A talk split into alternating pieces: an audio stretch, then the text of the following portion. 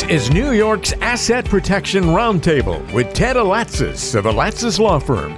Our mission at Alatsas Law Firm is to assist you with the three pillars of protection: preserving your assets, providing you help, and protecting your future.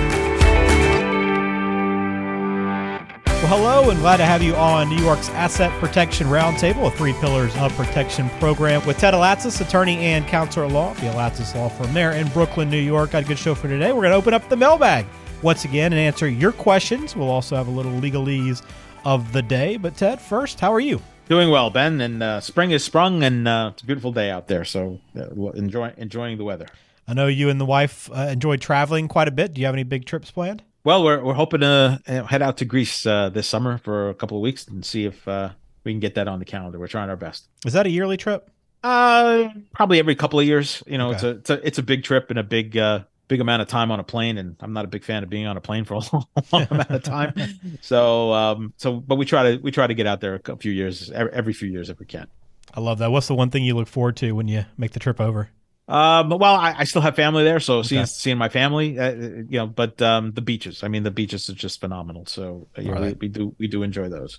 Tremendous. Well, hope you're able to make that trip and uh, enjoy your your long flight. I'm sure it'll be worth it once you get there. But we got a good show for you today. Again, I'll, I'll remind you, if you have questions for Ted that you want to send in to us or just ask him directly, you can always log on alatsas law firm dot com or give him a call at seven one eight, two three three, two nine zero three. As we like to do, we have a legalese of the day, a term that you might hear during the estate planning process or might have heard mentioned at some point, but aren't quite sure what it means. How about this one, Ted? Uh, pet trust. What is that?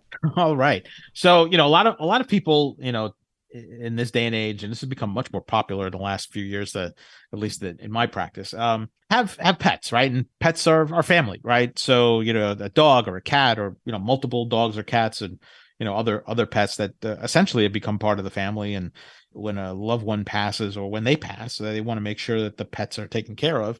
And so setting up a pet trust is one way of making sure that there's, you know, money and direction as to as to what's to happen with the um, with the pet, to get, keep the pet alive, or maybe to ensure that the pet, you know, goes to an appropriate shelter so that, um, you know, the costs of, of maintaining that pet Um, are taken care of, right? So, you know, setting up a, a trust within a an estate, or whether it's in a in your own trust or whether it's in your your will, is is one way to go about making sure that there's there's funds provided and set aside for that purpose. Is this a common thing? I don't know that I've heard about this. Do, do you have many pet trusts that you're setting up?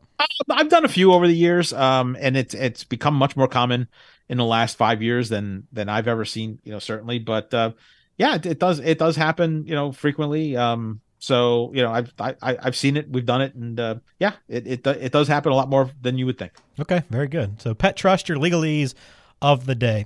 All right, let's dive into the mailbag now, and got a few questions I want to answer here on the show today. We'll take this first one from Ava. Here's the situation, Ted. She says, my ex-husband and I have joint custody of our daughter. He is horrible with money.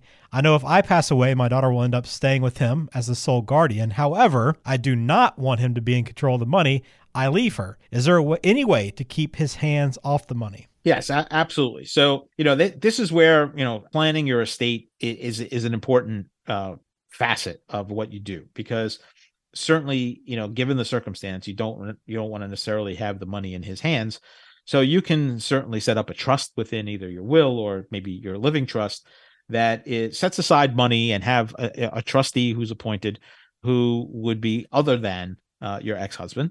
Um, and the purpose of the trust would be to maintain that money for your daughter, uh, Ava, so that this way the uh, the, the financial needs are met, uh, and the, there's someone with financial responsibility who's not your ex-husband, so that the money will be there for the, the child as long as possible.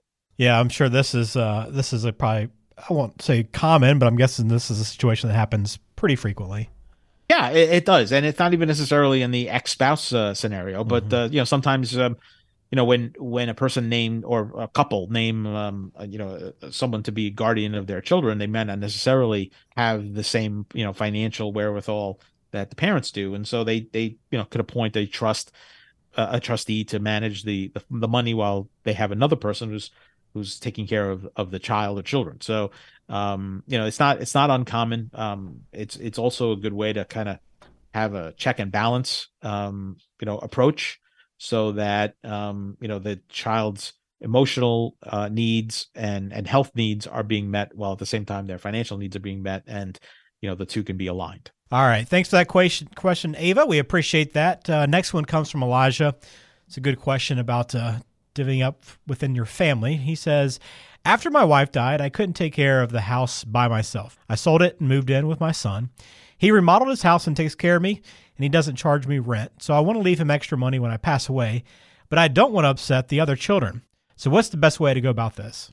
Great question, Elijah. So, you know, they, we, we run into a scenario like this, you know, very often. Okay. And, and part of that is because, you know, it costs so much to, you know, grow, go get, you know, grow old in, in the United States. And so, you know, rather than, you know, end up in a scenario where you're at a nursing home or something like that, you, you know, to have a, a child, you know, help uh, assist in the care is, is, is a beneficial way of, of going about doing that. And so, you know, we, we do run into a scenario like this often. There are a lot of different things, you know, we can do here that would make some sense. But the most important thing is communicating, you know, your intentions with your family, right? Let them know ahead of time that that's what you're planning on doing and why. The communication is probably the most important part of this.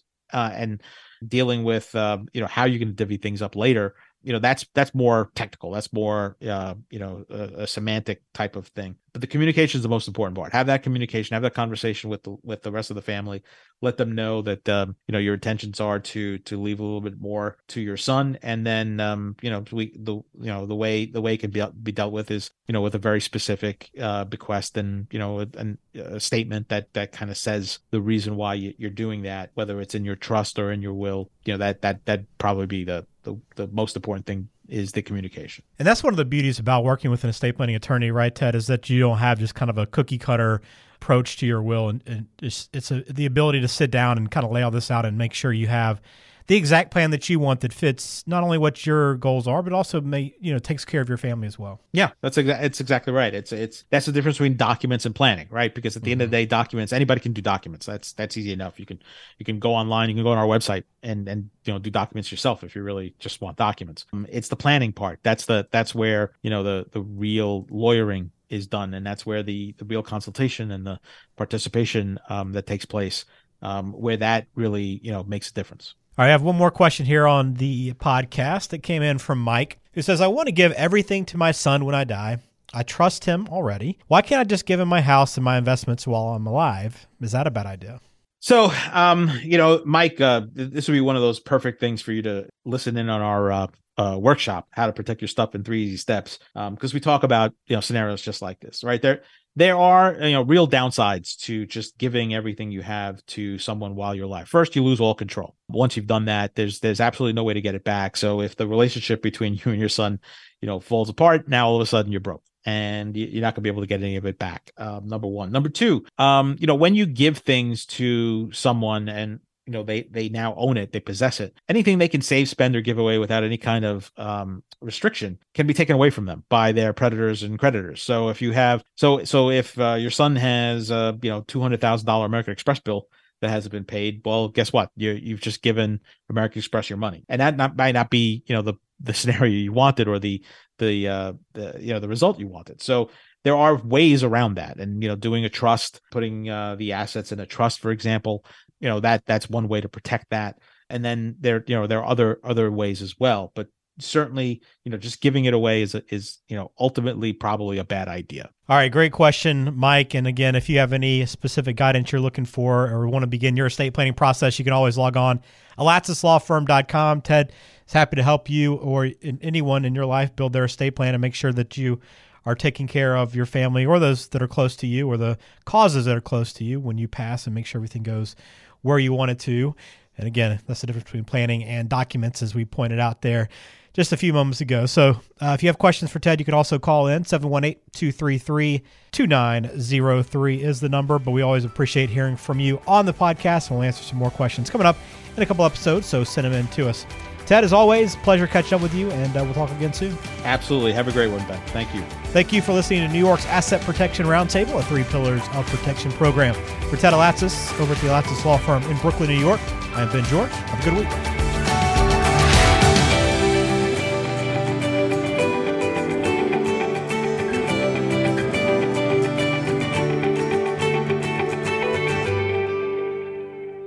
Information is for illustrative purposes only and does not constitute tax, investment, or legal advice. Always consult with a qualified investment, legal, or tax professional before taking any action.